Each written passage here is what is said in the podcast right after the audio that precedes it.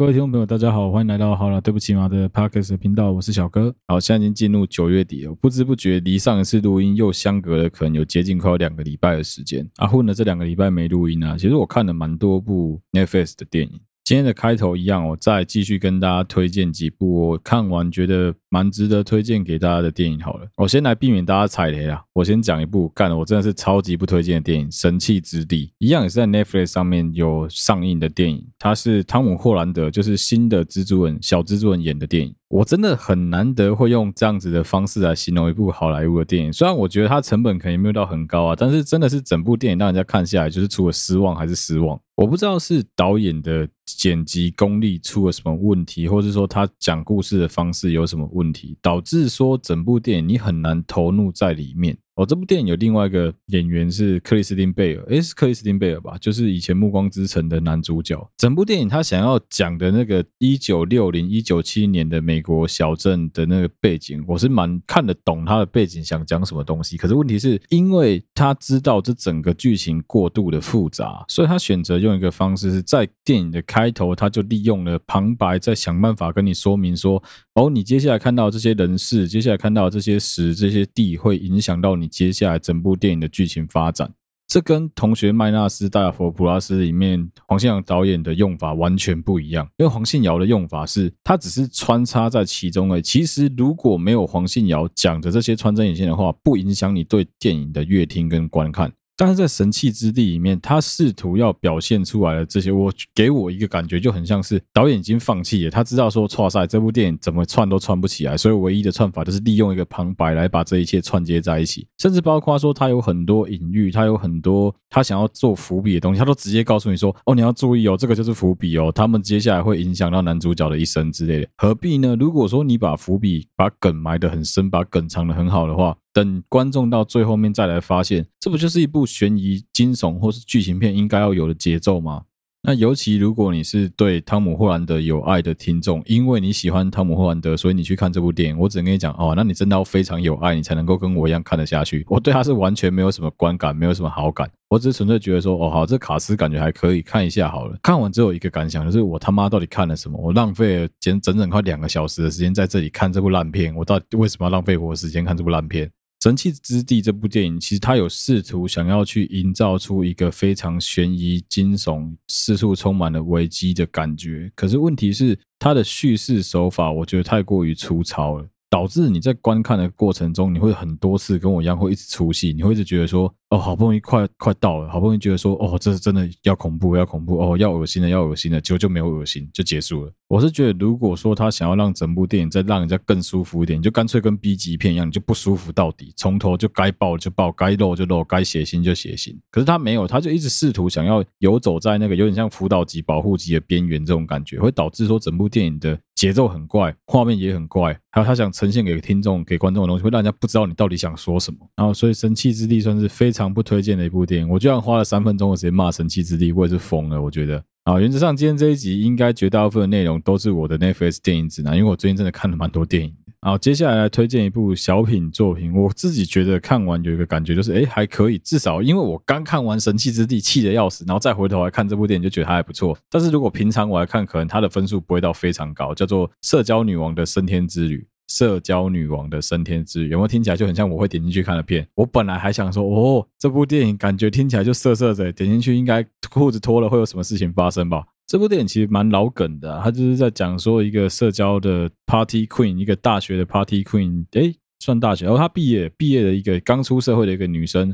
她是他们当中的社交女王，啊，因为一些事情的关系，最后因故嗝屁了，嗝屁了之后，她必须要赎罪，她在赎罪的过程中。她必须重新的跟她的最好的朋友、最好的闺蜜，跟她爸爸、跟她妈妈重新修补关系的一个小故事，听起来就感觉好像，干这部电影有什么好看的？妈，好无聊的感觉。我跟你讲，你如果先看《神奇之地》，你就懂了，你会觉得这部电影其实蛮好看的。所以说，看电影跟吃东西一样，是比较出来。你今天如果先去看了那个肖克森的救赎，你如果先去看了肖克森的救赎，刺激一九九五，你看完之后，你再回来看啊那个社交女王的升天之旅，你会觉得社交女王升天之旅是一部烂片。但是你今天如果是先看了《神奇之地》，你再过来看。社交女王升天之旅，就觉得哦，社交女王升天之旅好好看哦，就一样的道理啊。我觉得社交女王升天之旅之于台菜的话，它有点像是纯粹的五花肉加沾酱油，就这样子而已，感觉上它很无聊，就是很没有特色，很没新意。但是就是这样子纯粹的东西，你反而会觉得说它其实蛮好看，它其实蛮好吃的。我这部电影有一个必推我女朋友看的原因，也必推很多女生看的原因，是因为这部电影很酷的地方在于，我后来发现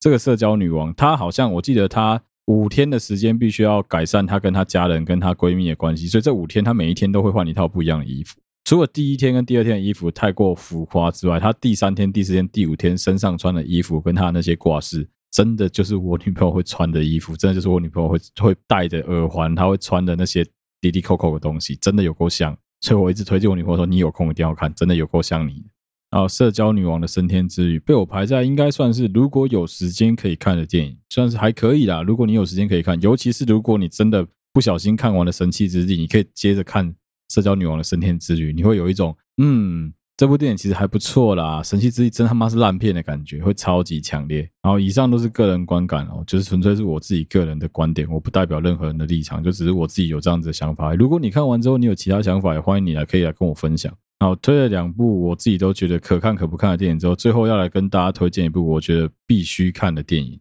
我不知道有多少年纪跟我差不多的听众在听我节目，但我想我的听众绝大部分年纪应该都是比较轻的。我后来有稍稍微看一下我的体验，其实蛮多人是大学生，蛮多人是大学刚毕业。有一个年轻男生叫做黄奇，他最著名的就是他用塔罗牌去诈骗陈水扁。啊，结果那时候的新闻标题都写说什么哦，真人版神鬼交锋。我就一直对神鬼交锋这部电影有印象，因为我记得它应该是最早期神鬼叉叉系列的电影第一部吧，就是比神鬼传奇、比神鬼奇航应该都还要更早的电影。这部电影是里奥纳多·迪卡皮欧跟汤姆·汉克主演的。啊，那部电影就可以看到一九九六年吧，我记得一九九六年的里奥纳多·迪卡皮欧，妈真是帅炸！那个年轻的里奥纳多真的有够帅。《神鬼交锋》这部电影真的不用我多讲，你只要花时间去看过，你就知道为什么会推荐这部电影。他其中他去诈骗别人的手法真的是太高明了，就是你以现在的科技这样做，当然是一定会被抓。但你当时还没有很先进的转印啊、印刷科技的时候，他有办法这样去篡改支票啊，甚至有办法去。假扮成副机师，四处骗、四处骗财、四处骗吃骗喝，我觉得真的是很厉害。啊，也是最近我看完了《神鬼交锋》之后，我才知道说，原来当初台湾媒体在使用真人版《神鬼交锋》这词眼，其实用错了。因为《神鬼交锋》这部电影本来就是根据真人真事改编的。所以，如果你认真要说的话，应该说是台湾版《神鬼交锋》才对啊！对不起，我又在抓媒体的这种莫名其妙的错字。可能有些人会很不在意这件事情，但我自己就觉得有 有时候这种事真的就是文化底蕴的差别。你有没有文化？你有没有素养？你有没有这种文化水平的差别？当你有真的认真看过这部电影的时候，你就会知道说啊，这是根据真实事件改编。你怎么还会用什么啊？真人版《神鬼交锋》靠北，那本来就真的啊！其实台湾人的电影中文翻译真的会让你对这部电影很解的很多部啊，包括肖克森的救赎也是啊，你看叫《刺激一九九五》，他妈谁知道这是一部超级神的片啊？这一集就推荐大家《神鬼交锋》，真的有时间，如果你还没有看过的话，可以回过头去看一下《神鬼交锋》这部电影，非常的值得你花时间细细的品味。而且你也不用花时间在那边跟里奥纳多斗智斗法，在那边思考都不用，你就是沉浸在那个他在到处骗人的那个情境里面就好了，你就可以去了解说，为什么有这么多人会想要去。包装自己，去膨胀自己，来让自己获得更多的利益。你也会知道说，事实上，真的在这个世界上，你就是只要好好的穿着，好好的打扮，你。我跟你讲啊，你今天是穿一套很华丽、很棒的西装，走在路上，跟人家讲说不好意思，可不可以借我手机？跟你今天是穿着一个流浪汉的装扮，跟人家说不好意思，可不可以借我手机？其他人对你的回应绝对是天壤之别啊！你今天是一个女孩子，好好的化完了妆，好好的打扮了，在路上跟人家说不好意思，我迷路了，你可不可以告诉我这边要怎么去？大概九十九趴的男生都会直接说哦，没关系，我带你去吧。但如果你今天是一个不好意思，但如果你今天是一个身材不怎么样，其貌不扬又大素颜的女生走在路上，跟人家讲说：“哎，不好意思，请问这边怎么去？”我应该会回答你啊，但是我就绝对不可能带你去啊。他在剧里面有一句我觉得很好玩的台词，是他讲说，他爸爸问他说：“你知道洋基队为什么会赢球吗？”洋基队会赢球是因为他们的制服很帅，大家都在盯着他们的制服看。但事实绝对不是这样子啊！洋基队会赢球，因为他们当年有超级强的全垒打王，有很强的队伍的阵容啊。英文说到 “Don't judge a book by its cover”，这很合理啊，就是不要以貌取人啊。但是真的在这个世界上要做到不以貌取人，太难太难了。真的在被社会化的过程当中，你会很忍不住的，就因为一些情况，在一些情境底下，你会做出这种很不得已的判断，很不应该的判断。但没办法，就是整个社会的情势情境就是这样。除非你还没被社会化了。啊，《神鬼交锋》这部电影推荐给大家，有兴趣的朋友，Netflix 就有了，可以直接点来看。我觉得还不错，真的是值得你一看的一部电影。好，接下来要跟大家聊一聊，之前我们大概在前三集曾经有聊过关于直传销的事情吗。我不记得我那时候有没有详细的聊，我觉得直传销他们的一个洗脑心态很厉害。简单说就是关于他们在帮人建立自信这件事情，其实是非常非常的高明。因为毕竟他的那个环境不是非常的好，也不是非常的友善，所以他必须要用很多以鼓励代替责骂的方式来说服你继续留在他们的单位，留在他们的组织里面。那既然是这样子的话，想当然尔，最好的方法就是鼓励你，就是一直不停的洗脑你，告诉你说，其实你很好啊，其实你很棒啊，其实你做的事情是很优秀的。也因为这样子的关系，所以有了我们现在要跟大家聊一聊这个小主题。我觉得最近刚好我周围的朋友发生一件很好玩的事情。最近我一个女生朋友，虽然很久没见面，女生朋友有 IG 的互相追踪啦，但是因为我知道她不会听我节目，所以我也不怕我在节目上讲出来被她讲。那她一直以来，她也都是某一个直销品牌的。算是爱用者、推广者吧。总之，他就是那个直销品牌的下线之一啊。那就诚如我们之前节目曾经介绍过了，因为毕竟你就是必须要说服别人说这东西很好用，所以想当然，他也是这个产品的爱用者。他们好像是做那种类似像是。减肥药啊，然后什么瘦身定啊这一类，我个人觉得非常难卖掉的产品的代言公司吧，可以这样讲。那其实说真的啊，什么减肥瘦身定这种的，我自己一直都觉得很难卖，可能是因为我找不到它的 TA 吧，所以我想不到到底要卖给谁啊。那当然，如果你自己想要卖这个产品，最好的方式是什么？你自己亲身去试验过，你自己亲身去实验过，这东西是好用的嘛。好，接下来有趣的事情就来了。这个女生大概在这一阵子吧，狂发各种她穿着那种很紧身的 legging，就是女生去健身的时候会穿的那种紧身紧身裤，再加上上半身穿着运动内衣的照片，各种发各种 po。那底下的 posting 的字，她就是留下来的文字，她就写说什么呃，想要保持跟我一样美好的身材吗？想要有完美的曲线吗？一定要来试用我们家的产品，用过之后什么多久以后就会有效果？然后什么没效保证退费之类这种干话。你知道有趣的地方是什么？有趣的地方是他一点都不瘦，他真的不瘦，他不是瘦的。从他的照片，你可以很明显看得出来，他的那个腰啊是修出来的，臀部是修出来的，他的手臂也是修出来，完全是靠修图硬修修成那个照片的。啊，这时候我就很好奇啊，那你你是怎么样的动力，怎么样的动机，会让你觉得这么有自信，自信爆棚到让你觉得你自己真的有这么漂亮，你自己真的身材有这么好，这么完美？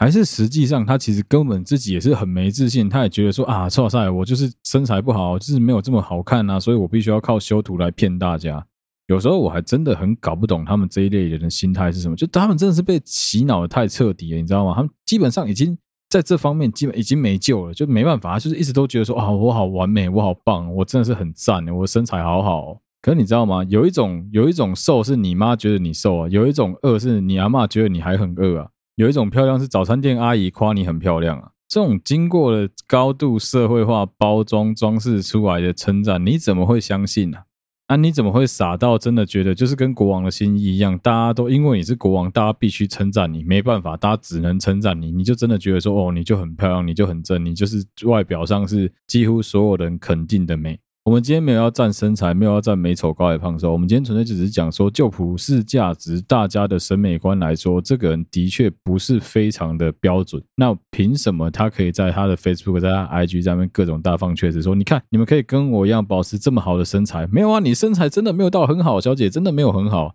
他真的从来都没有想过说他这样子帮自家产品代言，那一点都不是加分，那完全是大扣分，这从来没有想过。另外一个我以前看过很好笑的是，我记得我以前有一个应该算是高中的学长吧，他也是在做直传销的，他那时候发文的内容更逗，我永远记得他发也是瘦身的产品，很好笑。他就故意抛了两张照片，就是瘦身前、健身前、健身后，他多没诚意，他没诚意到什么程度？他一张照片就是故意的把自己的双下巴挤出来，然后用特定的拍照角度，再用力的吐气，把自己的肚子整个撑到最大，然后这样拍一张照片。第二张照片呢，他怎么拍？他就是拉的拉了一个高角度，接下来呢，让自己脸看起来很尖，再缩小腹拍一张照片，直接告诉大家这就是健身前、健身后。你到底在讲三小？你知道这已经老梗到连。三岁小孩都不会上当了吗？现在三岁小孩有多聪明，你知道吗？他们已经基本上大部分的小孩，只要有受到好好的教育，都已经能够有一套自己的逻辑，他们都已经能够试着去说谎。那、你们这些做直传销的人，怎么还会觉得你们用这么低端的直销传销方法，这么白痴的宣传方法，会有人上当？我一直都觉得，如果说你要买直传销的产品，不是不能买，但你就是挑你有兴趣、你觉得好用的东西去买。你真的觉得 OK，你再买，不要因为他们的介绍就直接去买。如果你想要买这个产品的话，我给你一个良心建议，不管什么东西都一样。假设你今天想要买的是什么纤腿瘦身錠，麻烦你先去网络上稍微 Google 一下相关的产品，纤腿錠啊、瘦身錠啊，真正网络上的定价是多少钱？一样宣称一样疗效的，它定价是多少钱？你先不要管真假，你先去看一下人家的价钱，你是比较一下这个所谓的直传销网站，它开给你的价钱合不合理？那买东西本来就是这样子啊，货比三家不吃亏啊。有谁想要花大钱买一个比人家还要更垃圾的产品？我今天如果跟你讲说，哦，你想要买手机是不是？来，我这边推荐你一支八年前的小米，你敢买吗？我跟你讲，这支小米只要三，这支小米定价八千块，我们大家用过都说赞，你要不要跟着买？八年前的小米，你心惊哦，你是塔卡克金掉哟？怎么可能？你怎么可能会买？啊，为什么你会？你会愿意去买一个基本上在现在市面上已经不是主流的产品，然后它还卖的比人家更贵啊？就因为很多人跟你讲说啊，这个很多人都在用啊，这个接受一堆人见证，你看使用之后大家都觉得效果非常的好。那你知道如果你买他们家的药吃了之后没有效果，他会告诉你什么？他一定会告诉你说啊，只是因为可能刚好你的体质不适合这一款产品啊，啊，不然我再推荐你另外一款我们家的产品，哇，这个保证有效，这个比之前我推荐给你那个更厉害。啊靠北，有人这样子卖东西的，有人在卖东西给你的时候，他不敢把他们家最屌的产品推荐给你，他先推荐给你次级的产品，让你花大钱买了一个乐色之后，再推荐你他们家什么什么旗舰级商品，你会相信这种鬼话？拜托你去认真回想一下，当初他在卖你第一个你吃了没有效的产品的时候，他不是是不是也告诉你说这个东西是他们家最好的东西，他们家最棒的商品，所有人用过都说赞。啊，你怎么会天真的觉得他的第二个商品还会比第一个商品更好？我跟你讲，不要傻啦，干那些东西搞不好里面就猪皮胶而已，什么都没有了。说不定他这就只是猪皮胶混苦味剂，再用一点糖粉在里面混来混去而已。变成说这是药，那你也把它吃掉。很多时候很奇怪，就是安慰剂比很多的药还要更有效果。因为人类是一种很奇怪的生物，人类会欺骗自己的身体，然后自己的身体机制就会起一些自然反应。举一个最简单的例子，就是当你吃了减肥药之后，你又乖乖去运动，你又规律均衡饮食，你又规律的作息，你觉得你会瘦是因为什么原因？你觉得你会瘦真的是因为减肥药吗？你真的不觉得你会瘦，纯粹是因为你有在好好的运动，你有规律的作息，你有好好的控制你的饮食吗？你怎么会傻傻觉得说啊？其实都是减肥药的功劳了，说不定我今天把药停掉，我就会变胖。没有，你会变胖是因为你不运动，是因为你不好好控制你的饮食，是因为你的身、你的作息不协调啊。这件事情跟什么一样？这件事情跟我们以前曾经聊过紫衣邪教其实是一样的。他们都会要求你去做某一个动作，要求你去做某一件事情。比如说像直传销，他告诉你吃了减肥药之后，你一定要搭配均衡的饮食，搭配规律的运动，搭配良好的作息，你就可以达到瘦身的效果。比如说紫衣邪教，他在你相信他们的宗教之前，他会告诉你说啊，你就来我们这边坐在蒲团上面打个坐，就是自由的乐捐。那每天花点时间放空，好好的思考一下自己的人生，你的人生就可以变得更美好。他在一连串的真话里面包了一个他最毒最毒的谎言，然后你就觉得那个谎言是真的，你反而去忽略了这些真实的真相，他们才是导致你的生活改善的真正原因。人就是这样子啊，很奇怪。人家跟你讲说要均衡饮食，要规律运动，要作息正常的时候，你都不听。但是只要他妈的你吃了这些直传销的商品之后，你开背清空背几条油啊料，你就会乖乖的均衡饮食、规律运动了啊。不然今天我们来开一个录音档好了，就是买卖我录音档，一个录音档卖八千，好不好？我就每天我就录音，每天骂你说你这死胖子还不好好运动，你还不好好乖乖吃饭，你还不乖乖睡觉，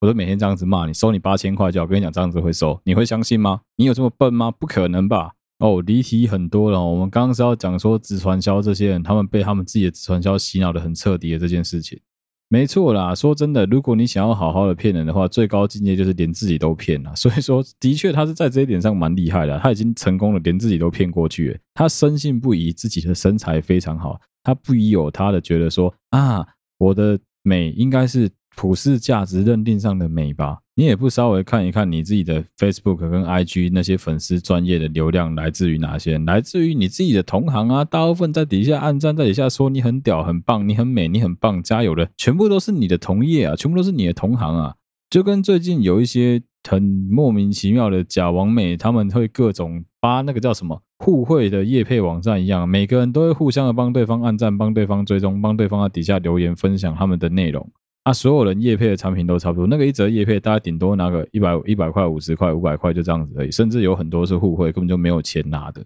那他们这些假网美有个特色，他们都很喜欢把别人当成瞎子，他们都很喜欢把厂商当成催眉告，你知道吗？他们都没有去想过说，其实只要我认真去分析、去看一下，帮你按赞每一篇贴文的人，帮你回复每一篇贴文的粉丝，我就大概能够猜得出来你的粉丝专业健康度。我们以前曾经聊过粉丝专业健康度嘛。好，今天既然聊到这边了哈，我看我们就是主题摆着下一集再讲，我就先把这次话题接着把它往下延续，我们来聊一下粉丝专业健康度的问题。最近我女朋友的 IG 粉丝专业刚好破一万人追踪，破一万人按赞了。有些人会问我说，她到底是怎么有办法能够经营她的社群到有一万个人按赞？一万个人说很多，其实不多，你说很少，其实也算蛮多的。你看我们好了，对不起嘛，现在才多少人按赞而已。之前我有一度怀疑说，哎、你是不是买粉啊？看起来你的粉丝专业怎么成长速度这么爆炸性的增加？因为其实我女朋友不止在玩一个社群平台，她有同时经营好几个不同的社群平台，每一个社群平台的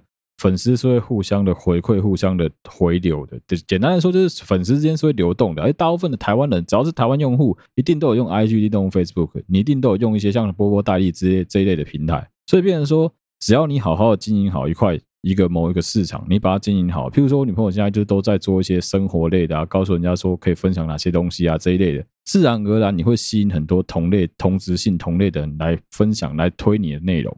一开始我女朋友也有进这种互惠啊，就是类似像互相追踪的粉丝团的专业，但后来可能因为效果不是很好，所以她也不是非常认真的在做这件事情。但我想讲的是。即使说他到今天有一万个人追踪，他也从来没有买过粉啊。为什么不能买粉？就我之前曾经聊过了，你只要买粉买了一次，你的粉丝专业健康度就会掉的非常非常的快。这也是为什么当我女朋友的粉砖已经开始一直陆陆续续都有一些饭店啊，有一些民宿啊，或者是运动品牌啊、新创牌子啊，开始找他做代言啊，开始找他做互惠推广的时候，你可以看到有很多。三万人、五万人，甚至是两千人、四千人的粉丝专业，到现在都还在做一些很摊贩蟑螂式的推广，譬如说，呃，全家的某个食品啊，或是 Seven 的某一个产品啊，或是某一款饮料啊，这种推广。简单说，为什么说呢？蟑螂就就是因为所有人都能够帮他做推广，它的价格基本上可能是零，可能是一百五十块，它价格就是非常非常的低，而且他要你自己去买这个产品，你还帮他们做互惠，帮他做推广，到底最后 win 的人是谁？他根本不在意你的流量高或低啊，他在意就只是他想要多冲他这个产品的总触及率而已啊。啊，我讲白了，你如果就粉丝专业健康度这一点来做健康检查的话，你去检查很多人的粉专，很多这种目前可能六千人、八千人的这种假网美，然后照片都修图的这种女生，她们的粉砖，你去看一下，你就知道她的流量超级奇怪。我们之前曾经有讲过嘛，你一篇贴文，基本上你一个大概一呃三千到一万人左右的粉丝专业，到两万都还准啊。你每一篇发文大概要有至少要有十分之一的人按赞才是健康的。像我的粉砖，我也不觉得很健康。刚刚我们虽然有三四百人的追踪，但事实上每一篇按赞大概就是落在二十到四十吧，快要不到十分之一。其实我觉得是有一点点问题的。但是因为我们的主业是在做 podcast，我们根本就不是什么做图文的图文作家之类，我不会很差小我的粉砖有没有人在按赞这件事啊。我比较在意的是下载的下载数跟收听数，这是我真正在意的数字啊。对我来说，那个粉钻多少人按赞，那不关我的事，我根本不是很在意啊。啊，不然讲难听点，我今天如果想要我的粉专看起来漂亮，我花钱买粉就好了。问题是我买粉也没屌用啊，你买粉买到就算一万人、十万人追踪你的粉钻好，他们还是不会来听你的 podcast 啊。这种靠着账面上的自慰得到的数字，我实在是不懂他们有什么好爽，有什么好自满的啦。因为最好笑的是，他们都把公关公司当成瞎子。其实我跟我公关公司的朋友聊过这些个问题，他们都知道，绝大部分公关公司你都不要当人家傻子啊，大家都有在看。可是为什么有时候还是会发他们这些网美？有一个很大的原因是因为，反正他就只是要冲只冲人数而已，冲粉丝团的总人总数量而已，他不是要冲总粉丝数，他是要冲总粉丝团的数量而已。啊，那种超过十万、二十万的网美网红，基本上如果他是真粉的话，他开出来的价格都很容易让这些公关公司退步三舍，因为他们很有可能预算没这么多，很有可能是新创公司，他就不知道市面上的行情是多少，所以没办法，就是一个相辅相成啊。我们在市面上的行情哇，这变形工哦，你现在如果跟我讲说哦，你一则贴文只要五十块，只要一百五十块，好像也很有效果，你有大概一万个粉丝追踪，为什么不用你？啊。当然最好玩的是什么？最好玩就是等到事后他们再来看说整个产品在整个市面上的市占率跟触及率的时候，就会发现说他们去洗这些广告根本一点效果都没有，非常非常的低啊。但是对厂商来说，为什么没差？因为他实际上投放广告的成本很低啊，比他原本想低多了，好不好？我就举一个例子啊，我今天好了，对不起嘛，粉专，我如果要投广告的话，我少说都是三百五百在投广告的啊。啊，我讲白，我这三百五百，我已经可以去发两个这种小王美来夜配我的 podcast，为什么不这样子做？因为找他们夜配没屁用啊，就不会有流量啊。你就算我今天一个人给他五百块，叫他写一篇关于我的 podcast，他听了之后的心得，叫他分享在他自己的粉丝专页，一波人给听，一波人给看了，因为那是不一样的同温层，不一样的 TA 啊，你打了也没有屁用啊。所以我是真的很感谢我的很多听众，他们在一直不停的帮我帮我去洗脑他们的朋友说，哦，这个家伙讲话其实蛮有梗，这家伙讲话蛮好笑，这家伙讲话诶听得很舒服之类的。I don't know，反正就是我很喜欢我听众去告诉他们的周围的朋友这件事情。诶，没有人会不虚荣的嘛，谁都希望听到别人的称赞啊。我刚刚讲到 TA 的问题，其实我就一直觉得这些网美他们一直搞不清楚自己的定位在哪里。你去看他们自己底下的发文，你会发现很好笑，是他们的业配底下讲到什么啊，我也很喜欢，我也很想买，我觉得这东西很棒。你去点那些人干，他们所有人都在业配同一款产品，超级闹。那你在你们这个充满了自慰的空气的同温层里面去做这种叶配，你怎么会觉得这能达到什么效果？就很像我们前面刚刚在讲的那个做直传销的一样的意思啊。他之所以能够一直获得别人的赞扬，获得别人的掌声，是因为他一直待在这个同温层里面。我一直都觉得你们这些做这种不管是直传销或者假网美，有种走出你们的同温层，有种走出你们同温层来跟我讲话，讲说什么经营社群什么的，干对他们来说都是放屁。他们哪有在经营社群呢？啊？反正他们就只是把修过图的恶心自拍照配上他们的那个业配产品，这样子发在网络上，然后在底下加上厂商帮他们写好的文案。这就叫做他们在业配啊？你怎么会觉得这个东西好用？你怎么会觉得这东西实用啊？哦、忘记了，再加上他们的同温层的各种推波助澜，就他们整个同温层所有的这些假网美们，大家一起努力的推波同一个产品，所以表面上看起来好像哦。对厂商来说很高兴啊！我干，我我觉得你们很厉害，你们这公关公司帮我找了五十个网美帮我业配我的产品呢。可是你仔细去看，干这五十个网美，他们搞不好买的是同一间的粉丝。你自己去看，干他妈全部都是什么中东粉、中国粉，这根本没有办法对你的这个产品带来任何的收益，好不好？如果大家不相信的话，等我回台湾，我们可以来做一个实验啊！我可以来把好了，对不起嘛的 Podcast 的频道拿去丢在这个让他们这些网美接案的平台。我花一点钱，我们来试试看叶配的效果会怎么样。最后我再跟大家分享，我跟你讲一定很闹了，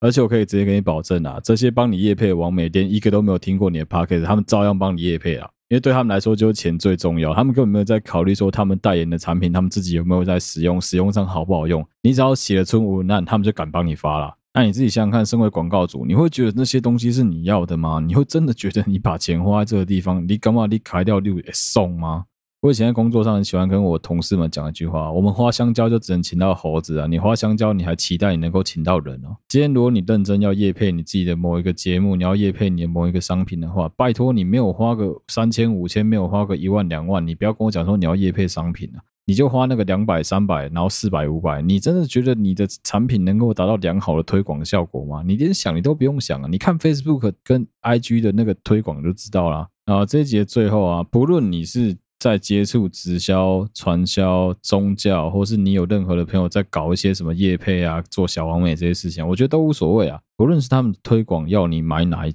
个产品，不论他们在他们的 Facebook、在他们的 IG 把他们的产品形容的多天花乱坠，讲的把它捧上天，好像这东西不用会死一样。我相信你应该是有自己的判断能力的，你应该是有足够的识别能力，你应该能够判断得出来哪一些东西适合你用，哪些东西是不适合你用的。